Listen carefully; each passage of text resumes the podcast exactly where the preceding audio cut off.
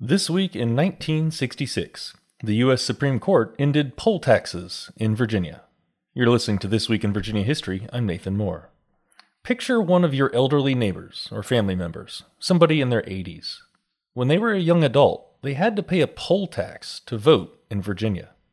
Many southern states established these poll taxes at the turn of the 20th century in order to disenfranchise black and poor white voters. The Commonwealth of Virginia even wrote a poll tax into its new 1902 Constitution.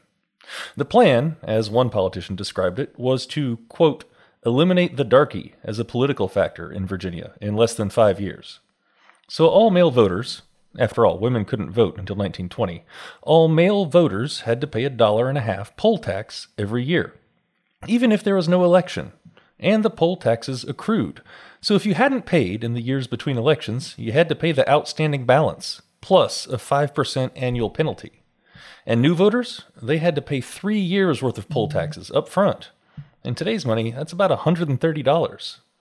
As expected, these measures drastically reduced African Americans' ability to participate in the political process. But by the 1960s, that was about to change. In 1963, Norfolk civil rights activist Evelyn Butts filed a lawsuit against the poll tax. Her case was combined with another one from Northern Virginia, filed by Annie Harper and three other African Americans. So the case became known as Harper v. Virginia State Board of Elections. In March 1966, the U.S. Supreme Court ruled that Virginia's poll tax was unconstitutional under the 14th Amendment. The results were immediate. Black registered voters tripled and the very next year, voters elected the first black delegate to the Virginia General Assembly in 82 years. This Week in Virginia History was written by Miranda Burnett. You can read about this story and more at encyclopediavirginia.org.